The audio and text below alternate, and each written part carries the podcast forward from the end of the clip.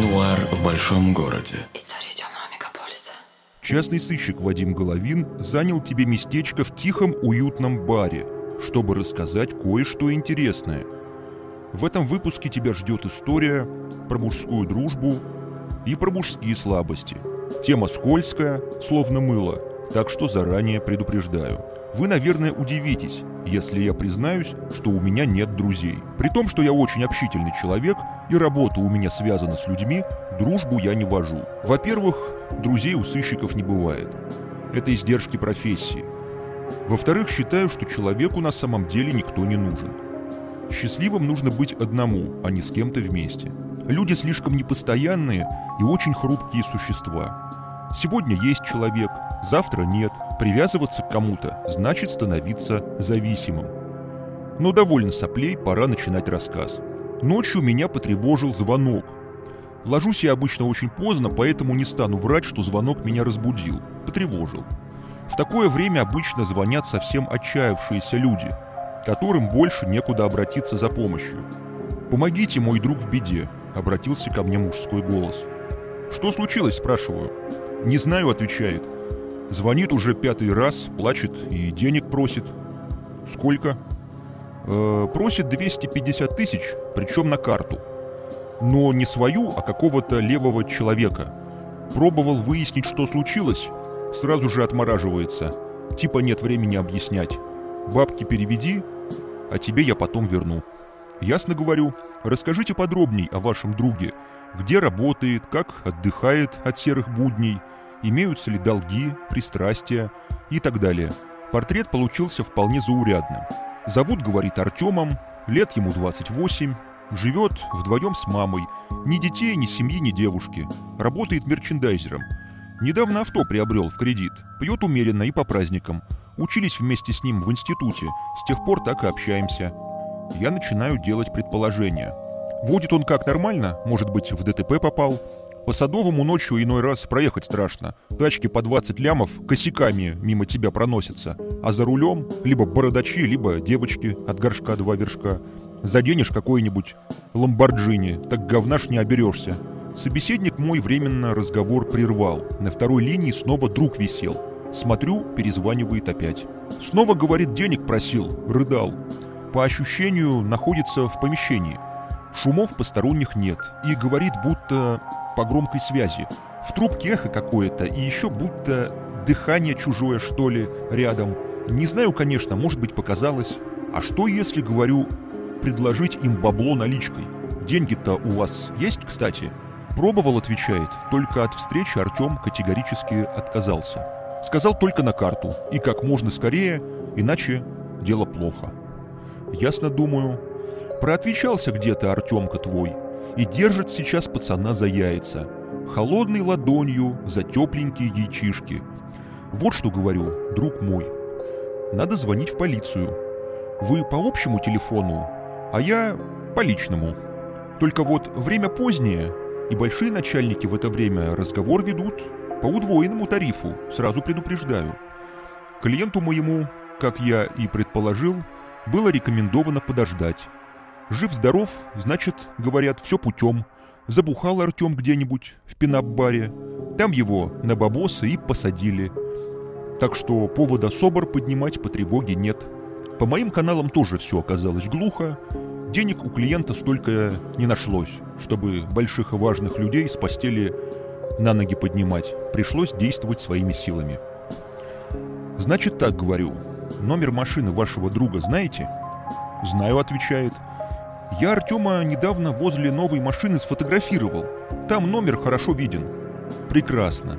Диктуйте мне. После некоторой паузы клиент сообщает номер. Я сую в телефон свою левую симку и набираю с нее 112. «Слушайте, дамочка», — говорю я диспетчеру нарочито заплетающимся языком, «водитель при мне только что человека сбил, потом засунул его в багажник и увез». Диктую номер. После набираю своего клиента, объясняю ему, как действовать. Когда друг позвонит, скажите ему, как есть. Что сообщили в полицию о том, что он на своей тачке человека сбил. Это игра в банк но так мы во всяком случае карты мудакам спутаем, которые вашего друга щемят. Они будут понимать, что парня и тачку ищут. Как утро настанет, запрошу информацию по системе «Поток» и, может быть, вспышку сделаем. Глянем, где мобильник Артема светится. Ну и людей еще кое-каких подключим. Главное время выиграть. Ладно, отвечает. Сделаю все, как вы сказали. Парень с задачей справился. В разговоре сообщил, что машину и самого Артема ищут в связи с поступившей информацией о наезде на пешехода. Артем такого не ожидал. Зарыдал бедняга и перешел на личности. В отчаянии был полнейшим. Сидим, ждем, что будет. До утра как раз оставалось совсем чуть-чуть, я набрасывал на бумаге план дальнейших оперативных мероприятий. Проходит еще немного. Артем перезванивает приятелю. Все, дескать, отпустили, еду. Встречаемся все через час во дворе у моего клиента. Его, кстати, звали Женей. Артема трясет, в руках у него бутылка пива. «Ну что, — говорю, Артем, — рассказывай». Поехал на тачке по ночному городу погонять, начал рассказ Артем. Смотрю, чувак на обочине голосует, совсем молодой и с большим мешком. Дай, думаю, доброе дело сделаю, человеку помогу. Остановился. Тот говорит, что с девушкой поругался и переезжает, а денег на тачку нет. Посадил его просто так. Приехали с ним в Некрасовку, там зарулили во двор новостройки. Пассажир меня попросил мешок дотащить до его квартиры. Вдвоем вещи с ним занесли, я уже уходить собрался, а этот дверь передо мной закрыл. Попытался поцеловать, представляете? Тут из кухни появляются трое парней. Так, мол, и так, педофил попался. Сейчас мы тебе покажем, как малолеток совращать. И прессовать начали. Догола раздели. Открыли окно и на карниз поставили. Этаж там 17 Упадешь, говорят, скажем, несчастный случай. Так что если жить хочешь, бабки гони. 100 тысяч. Потом в хату еще два битюга подъехали.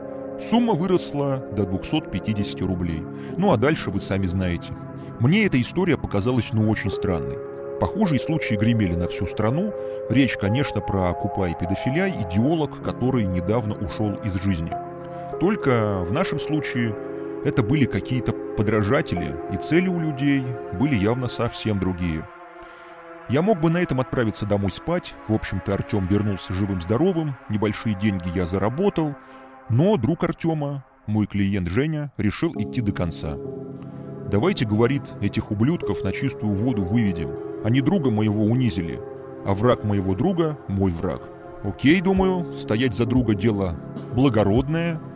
Я даже немного позавидовал такой дружбе. Днем я вместе с клиентом и Артемом поехал в полицию к моим знакомым убойщикам. Дело в том, что оперативное сопровождение при расследовании преступлений против половой неприкосновенности оказывают именно убойщики. Во всяком случае, очень часто так происходит, Причин тут целое множество, они из профессиональной области. Поехал я к убойщикам не случайно, потому что с похожими ситуациями они в своей работе неоднократно сталкивались. Нас принял сам начальник отдела. Он дежурил в тот самый день, когда у большинства населения страны был выходной. Сначала мы сидели у него втроем, я, клиент и Артем. Потом он попросил всех нас выйти за дверь и стал вызывать в кабинет по одному. Говорил он тихо и вкрадчиво, поэтому подслушать толком не получилось. Дошла очередь до меня. «Ну что?» – проговорил убойщик. «Артема девушки совсем не интересуют». «И как же вы догадались?» – спрашиваю. «Неужели приставать начал?» «Нет», – отвечает.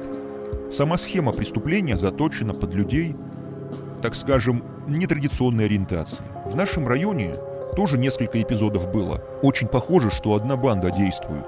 На сайтах знакомств заманивают мужчин в квартиры, а там выясняется, что в гости дядю якобы пригласил несовершеннолетний.